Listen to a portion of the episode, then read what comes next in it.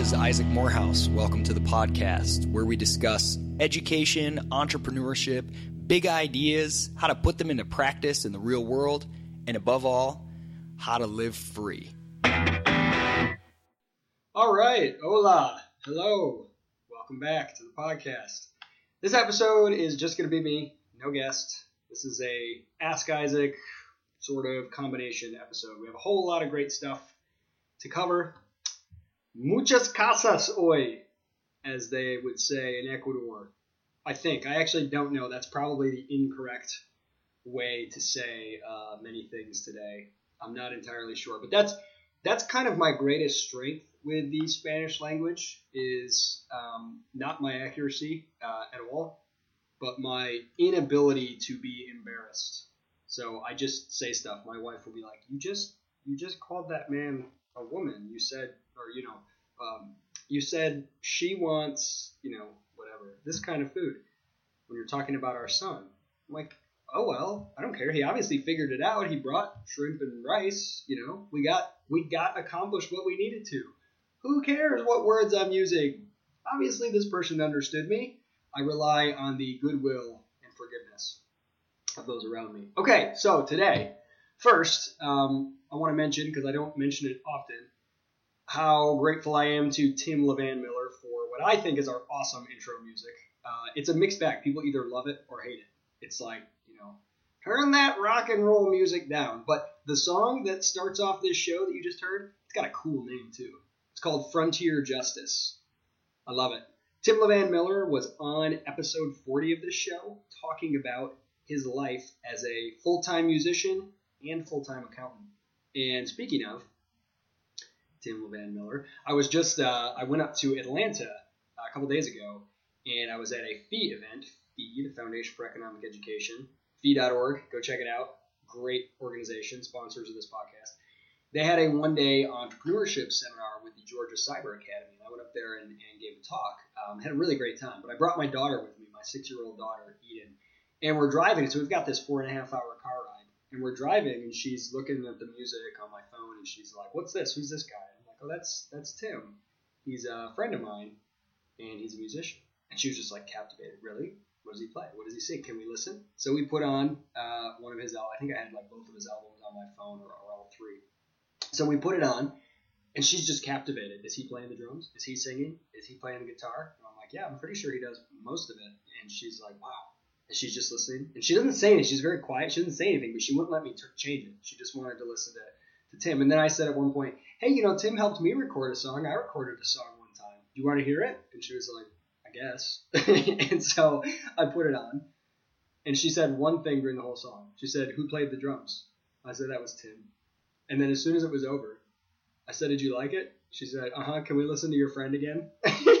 so, TimLevanMiller.com if you want to hear his music and find out why my daughter likes him so much. And uh, episode 40. So, uh, thanks, Tim, for the great intro music and the transition music in this show. Transition, the little funky beat between breaks. And I don't even know if that one has a name. I also want to thank Lav Kosakijevic. Lav, I know I probably didn't pronounce that correctly, but my uh, I don't even know what language it is, Lav. It's it's no better than my Spanish, anyway. Um, so Lav is the producer of this show. He does all the editing of you know the the music and the sponsor spots and all that stuff. He puts them up onto SoundCloud. He writes the show notes. Does a phenomenal job. Okay, that's it for all this prep stuff. Now, we've got some good questions in the Ask Isaac queue. I got kind of behind. I haven't done one of these episodes in a while, but um, I'm to catch up. I got, I think, four four good questions in there, or maybe even more than that, five or six. And I'm to get to them all.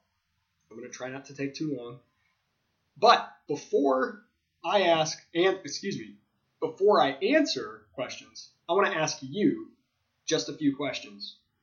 Number one, I'm going to ask you if you like this podcast at all, go to iTunes and rate it. Give a review and give a rating. I think we have half a dozen or more ratings on there, all five stars so far, um, from my five friends and family members that I paid off.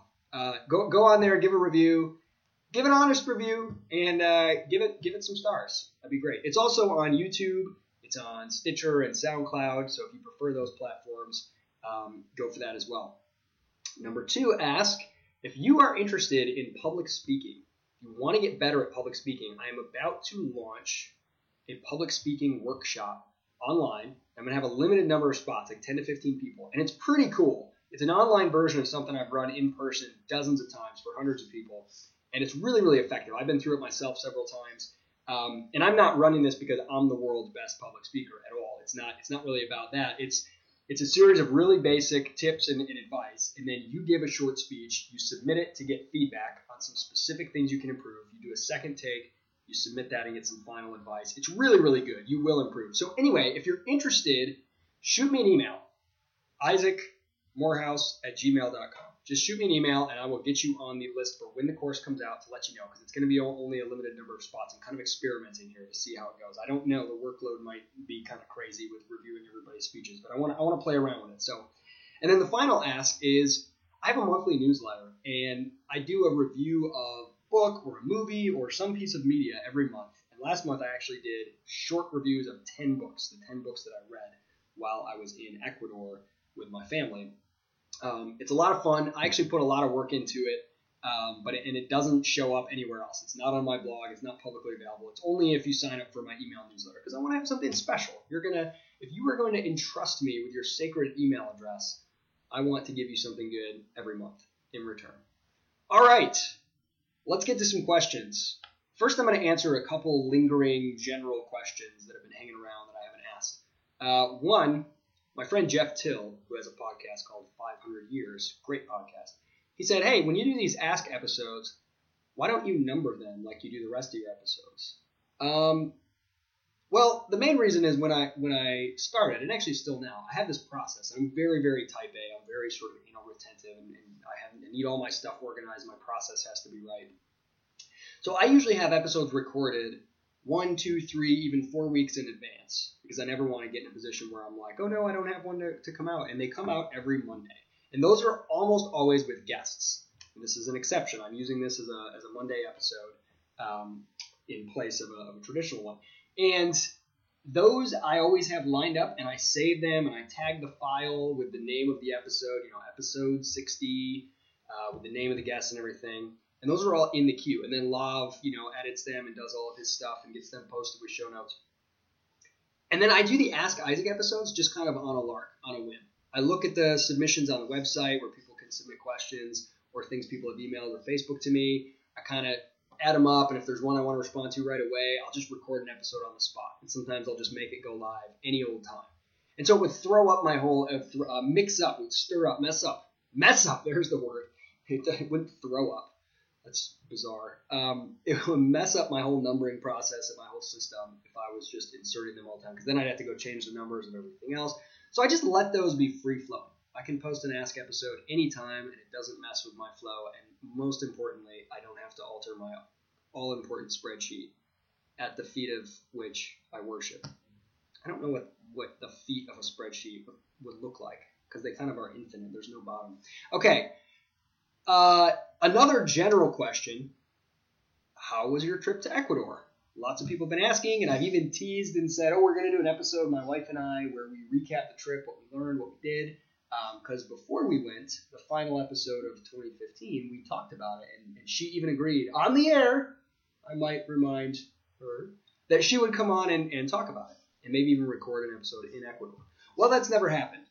She's like, well, I want to do it when you know the kids are in bed and quiet, and nobody's sick or anything, and it's in the evening, but it's not too late, so I'm not tired. I've got a glass of wine, and things are quiet and calm, and um, you know I'm not hectic or distracted or stressed about anything, and uh, so in other words, conditions have not been correct, and that also means we'll probably record that episode sometime in about 15 years when all those conditions are met. So, in the meantime, how was Ecuador? Really short and dirty. It was very hard in a lot of ways, primarily because we had kids and us. Everybody was getting sick like multiple times, and that just made everything really hard. The first place we stayed was a bit too rustic for a family. We moved to a second place, which was awesome. I love it. I would love to go back there. Um, you know, from the get go, going there and knowing what we know now, totally worth it. But if you want to hear more about that trip, I was interviewed on the World Wanderers podcast, which is produced by uh, Praxis participant um, Ryan Ferguson and Amanda Kingsmith. And it's a phenomenal show, really well rated travel podcast. I don't know when the episode's going to go live, probably sometime soon, but uh, World Wanderers podcast, go check it out. And we spend like an hour talking about uh, my Ecuador trip with the family. So that's my answer to that one. Okay, let's get into the questions from the website. First question from the website is from Charlie Ruland. Charlie says, My daughter is getting ready to graduate high school. She's a solid B student, but like me, has no idea what she wants to do, quote, when she grows up. Neither do I. I hope no one ever does. Uh, she's an only child, musical and artistic, not really business oriented, as the school economics class turned her completely off. Ah, that's my first indicator. If an economics class turns you off to business, then you're probably not getting a correct view of either economics or business or both. They're very different things. Okay, or at least that's the way it seems. But she's young. She thought maybe nursing. We visited the University of Alabama and looked at their program. Now she's not sure. She thinks she wants big college, Greek system, the typical college experience. However, I went to UC Berkeley, and I know from experience how little college contributes to one's education. It was fun and enjoyable and, stimula- and stimulating, but in the final analysis, my time could have been better spent. Just saying. And so my question is, would Praxis be a good fit for my daughter, and vice versa?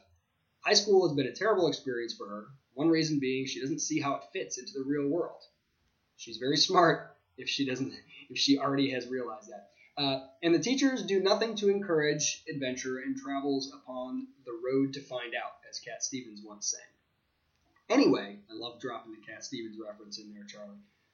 Let me know your thoughts on whether an average B student without a clear path would benefit or even be a candidate for what you're doing. Thanks in advance, Charlie. Okay, so this one I actually I got this while I was in Ecuador. I was really busy, and I thought, you know who's really good at answering this kind of stuff? My colleague TK Coleman, our education director. So I shot it to TK and I said, hey, you want to take a stab at giving an answer to this? Um, and I didn't know if I was going to have time to do an episode or not. So this is this is TK's answer that I'm reading. Thanks for reaching out, Charlie. I appreciate the passion you have for helping your daughter think clearly and creatively about her options. She sounds like a talented girl. With the right direction and support, I'm sure she'll find the path that's perfect for her. It's not uncommon for someone to be turned off by business because of their schooling experience. Entrepreneurship is supposed to be about finding your passion and translating your strengths into opportunities to create value for others. Traditional schooling often misses this point by overemphasizing jargon and technical details at the expense of helping students figure out what they love and what they're good at. And one of the best ways to figure out stuff like that is by trying new things and seeing how it feels to take some creative risk. It sounds like that's what your daughter really needs. She needs less experiences in which teachers tell her to study things she doesn't care about, and she needs more opportunities to do exciting work. This is definitely something we can help her with. Our approach to education is all about using knowledge as a tool for self discovery and personal development. We build our curriculum experience around what young people are actually interested in. And I wouldn't worry so much about her being an average B student. Some of the most creative, ambitious, and remarkable people are the very ones who fail to stand out in systems that are designed to breed conformity. The real marker for her potential is her willingness to focus more on what she wants than on the arbitrary roles society wants her to play. If you'd like to connect us, I'd love to connect, and we can talk more about how Praxis might be a good fit. Okay. I love it. I think TK does a great job of answering there. And I think I think the, the core of what he's saying, it's so, so powerful that all that matters for success in your career is your ability to create value for others. And so, in terms of finding your career path, your life path, how are you going to have a fulfilling life and to make a living? Do those two things have to be connected? All that becomes so much more clear when you realize all that matters can I create value for others? And then you can say, okay, well, what do I bring to the table? What do I have that can be valuable to others? And to whom is it valuable? And if you're only looking in terms of predefined careers or jobs, you may think, I don't bring much value to the table because you're measuring yourself against experts, against people with more experience, against you know someone in this directly competitive zero sum mindset of, well, I don't bring much to the table as an accountant because I don't know anything about it and I'm young and I don't have a degree and because you're comparing yourself to somebody who has all those things. But if you say value creation, is there an accountant somewhere who I can create value for. And when you're young, you have this amazing secret weapon, which is called nothing better to do. Right? that, that's a simple way of saying your opportunity cost is low. So you could say, hey, that accountant, he can probably manage his own schedule better than I can do it. But when he spends an hour managing his schedule, his opportunity cost is very high. That's an hour he could be billing 150 or 250 dollars to a client to, to do work for them. So I can come in and say, hey, it'll take me three hours to take what, what it would take you one to do, but I can do it for 10 bucks an hour, or I can do it for free because my opportunity cost is low. So I'll free you up to do something more valuable, even though you're better than me at both things, right? Comparative advantage here. And I will gain valuable knowledge in the meantime. I'll figure out if I like this, how good I am at it, can I get better, is it enjoyable, or do I want to move on to something else? And using that process of elimination, one of my favorite phrase in life philosophy, don't do stuff you hate, right? As long as you don't hate it, give it a try. See if you like it. So that exploratory mindset, how do I figure out how I can create value for others doing something that I don't hate? That's really what it's all about. Um, in praxis, that's a huge part of what we do. Is say, let's get you in a business and have this experience and see what do you like? What do you like about the business? What aspects of it are, are cool and interesting? You know, think about how to create value for them. What does that feel like? What have you discovered about yourself? Can't figure that out looking at a course guide or uh, what thing to major in. Thank you, Charlie, for the question. Okay, next up we have, and this one I'm not going to outsource to TK, uh, but TK did a great job. Sometimes I just want to outsource all of the uh, questions to him. We have a question from Keri. I would like to start blogging every day and was wondering if you could discuss how you come up with ideas on a daily basis. Do you just wake up and write, or do you have an ongoing list of ideas that you pull from? You try to keep your blog in a certain niche of ideas? Niche? Niche? Niche? Doesn't matter. Don't judge me. Or just write about whatever you think of. Thanks. The answer, Keri, is yes. I, so I blog every day. Um, and in my ideal world, my ideal day, I wake up, I have, uh, you know, a little food, cup of coffee, maybe get outside for a few minutes, get some fresh air. And then I sit down before I do anything else, before I look at emails or texts or Voxer messages or jump into the response mode, as Robert Fritz, uh, the act of creating, I think it's called the act of creating. Robert Fritz, the art, I don't remember something about creating. Good book by Robert Fritz, but he talks about response mode versus creativity mode. Before I get into response mode, I want to sit down, put on my Moby playlist. I always listen to the same playlist when I write. It's really helpful. And I just write a blog post. And I usually just stare at a blank screen on my WordPress account and just think, okay. And I always try to ask myself that Hemingway question: What is the true? Write the truest sentence you know. Okay, right now, what is it? What is true to me? Is there something I've been thinking about? Is there something? And maybe after a couple minutes, I just start writing, and then something comes out. Now that's my ideal, and it feels amazing when I do it. It gets me on a great pace for the day. Sometimes the stuff I write is good, sometimes it's not, but I get going, I check it off my list, and I move on. But I would say that's only about two thirds of the time. The rest of the time, I might have um, I have a bunch of drafts. At any given time, I have like three to fifteen drafts in my WordPress account, and that's when I am in the shower or on a walk, and I get a burst of ideas for one post or three or four posts, or when I'm listening to a podcast and it's giving me all these ideas, or reading a book. I'll go open up WordPress, usually on my phone app. I'll create a draft, and I'll just give it a title, and the title will give it the topic that I was thinking about, or maybe I'll put a few bullet points there. And I've always got a stable of those in there. What's weird about those is those are the hardest ones to turn into posts. Because I write really well in the moment when the ideas are coming to me, I'm writing them as they're coming. I have a hard time with an idea I've been ruminating on and it's been sitting there and then I come back to it and it's not in the moment of inspiration and then I have to approach it as more of an intellectual discipline instead of like a uh, like let's just write what's coming at me on like a gut level discipline um, and that's harder. It takes more work, but those are often better posts too, uh, content-wise, because they've had a lot of time to kind of to ruminate in there. Um, so that's another method, and it depends on how busy I am. If I'm really busy uh, and I'm not consuming a lot of content, I have to go and use up those drafts. And if I haven't been reading or listening to podcasts or taking walks where I get new ideas, I will start to run low, and I'll just start completing all those drafts, and I'll get down to like no drafts left in my draft box, and I have to you know start start from scratch again every morning um, which I kind of like. It's not a bad thing. It's hard though, uh, definitely is. And and it's not, you know, when I say I get in the mode of inspiration, it's not like it always feels like yes, this is wonderful. Sometimes it's like, um, So, blogging every day is really hard. This made me think about how things that are hard are sometimes good, but sometimes not good, right? It's like you just you just have to push sometimes. You really have to force. But those are the days where you feel the best too, because you know you made yourself create as a discipline. Creating as a discipline. You made creativity subservient to you, and that's the skill I want to cultivate. That's why I blog every day. Uh, in terms of oh yeah, and I would say you've got to be consuming content. You've got to. You'll run dry. You've got to be constantly consuming, reading books, listening to podcasts, re- you know, talking with people. Uh, give yourself time to just walk and think freely.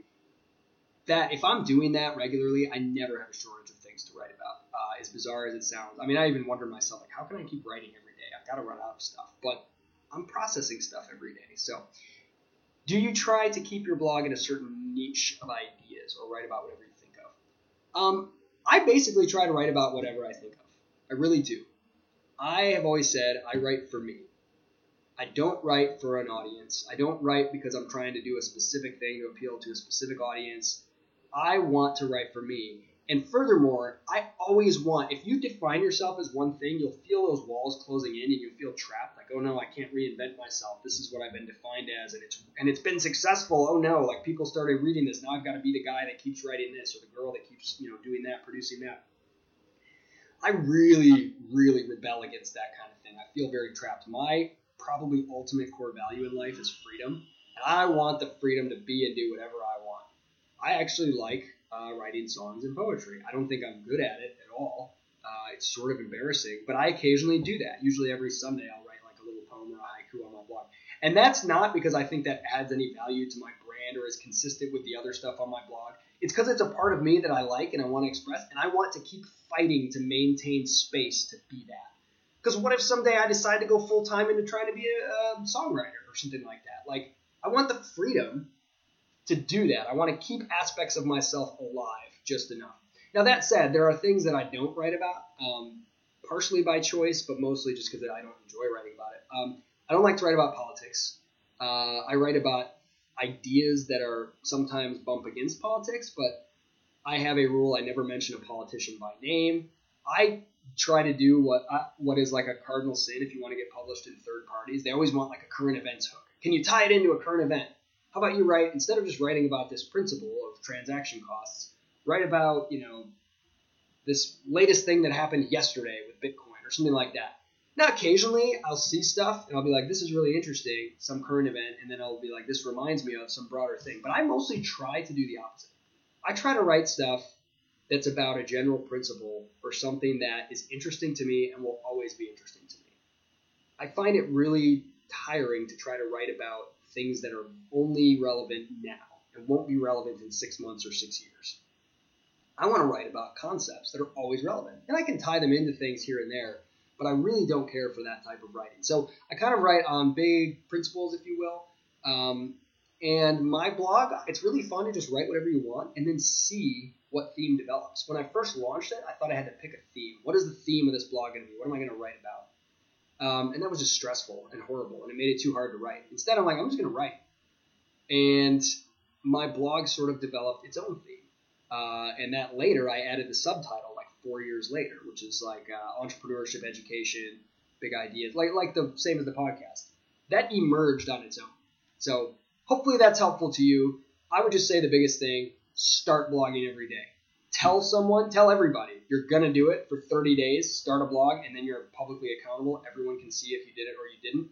Do it for 30 days, no matter what else you do. Do it. I'm telling you, the rewards are huge If you want a little inspiration, pick up a very short book called The War of Art by Steven Pressfield.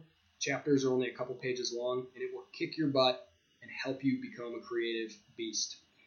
Peter Niger, another blog related question. How do you handle editing your blog posts? Do you finish a post, then go back and reread it and edit? Do you edit immediately or let it simmer for a process? Or do you just post without editing like I tend to do? Um, yes. I I tend to do best. excuse me. I tend to do best when I just write it, and then I usually do one quick reread and edit it, and then I click publish, and then usually after I publish it, over the next day or two, if I see people sharing it or commenting on it or whatever, I'll go click on it again and try to read it with fresh eyes. Read it as if I saw it posted on Facebook and went and read it for the first time. Instead of reading it in the something about seeing it in the editor on WordPress, I like see it differently is when I see it as a published post that I click the link from on Facebook and I read it, and then I usually catch like five, six, seven, ten typos or things, and then I'll go in like and edit it then. Or else you know, I'll edit it months later. If I see an article of mine posted somewhere, I'll go read it. I'm like, oh my gosh, that's that's all off. I forgot about that, and I'll make a quick edit. Um, you know, n- not content, but just to the uh, you know grammar and things like that. So yeah, I usually just write it out. Sometimes as I'm writing, I'll, I'll look over a sentence a, good, a couple times and try to figure out how I like it. Um, and then I do one. Sometimes I don't do any proofreads because when you have to blog every day, you just crank it out there. Um, and I know my stuff has a lot of imperfections in it. Um, but I usually try to do one read through and then publish it. And then I like to reread it again after it's published um, to see if I see it differently in some way, uh, if I have time. But that's that's kind of how I do it. I'm a little bit haphazard. To me, shipping it out the door trumps everything. And if I focused on perfection, I'd probably never publish anything because my writing is never perfect and probably never will be. Uh, Philip Gross. Can people not be the right fit for a startup? What is one characteristic someone needs to have to thrive in a startup? That's a great question. I mean, it really depends on how you're defining a startup. I mean, I would say, first of all, yes, you cannot be a fit. Like, there's, I don't think there's anything that every person is a fit for, right? Not everyone's a fit for uh, sales. Not everyone's a fit for a very large company with, you know, Fortune 500 company style workplace. Not everyone's a fit for, there's a lot of things. So not everyone is a fit for a startup. If we're defining startup the way that I like to define it, Paul Graham talks about uh, startup, the, the core definition. Uh, we have our four-part beginner's guide to startup series on this podcast, which I encourage you to check out. It's amazing, really, really awesome stuff. But in that, we discuss this as well. Startup, I think the core definition is fast growing, and that's the focus. That's what they're trying to do. It's growth, growth, growth at a very high rate. Um, like exponential rate is the goal. Uh, so not everyone is a fit for that. Um, I don't think. Now, again, there's so many kinds of startups these days. Like you can have a startup in just about any industry, and you can have a lot of different kinds of cultures. But if we're thinking in the sort of traditional, I don't want to say traditional because it's pretty new. In the current conception of a startup, tends to be tech-based, uh, software type thing or services. Um, tends to have a huge uh, tendency or, or ability to grow. Probably has some venture capital that's been raised um, you know, and it has that kind of fast pace, like, okay, we are we're on six months of runway, we've got to, you know, get we've got to triple our user base in that amount of time. I think that's an environment that a highly path dependent person who's like, just tell me exactly what to do to achieve a very stable income that's going to last me for 10 years, um, was going to have a hard time. And if that's you, first I would say, uh, if that's only you because you've been forced on the school conveyor belt system and you don't know how else to think. See if you can rewire your thinking um, because I think it's going to be easier for you uh, in the economy at large. But if that's you because that's really who you are, that's okay. All that matters is self honesty. Figure out who you are. What are your preferences? Do you value being a part of something awesome that grows fast or that could fail or that's risky or whatever else? And having a work environment that is a certain way, or do you value uh, stability, or do you value being completely independent? Because if you're in a startup, you're not necessarily independent. Like if you're a freelancer or if you're a founder, especially if you have board members, venture capitalists, you've got you know growth targets that have to be met. Um, that can be really stressful. So maybe you just want to be a freelancer and have more flexibility. I think you need to know yourself above all. What's one characteristic someone needs to have to thrive in a startup? I, you know, I don't know if I have enough startup experience, exposure, whatever, to give you a really informed answer on this. I mean, from my own limited experience, I think an incredible eye for value creation and ability to prioritize. If you can identify within a company that's trying to do a million things and has things flying everywhere, okay, here's an opportunity to create value. And furthermore, compared to all the other things I could be doing, this is the most valuable one.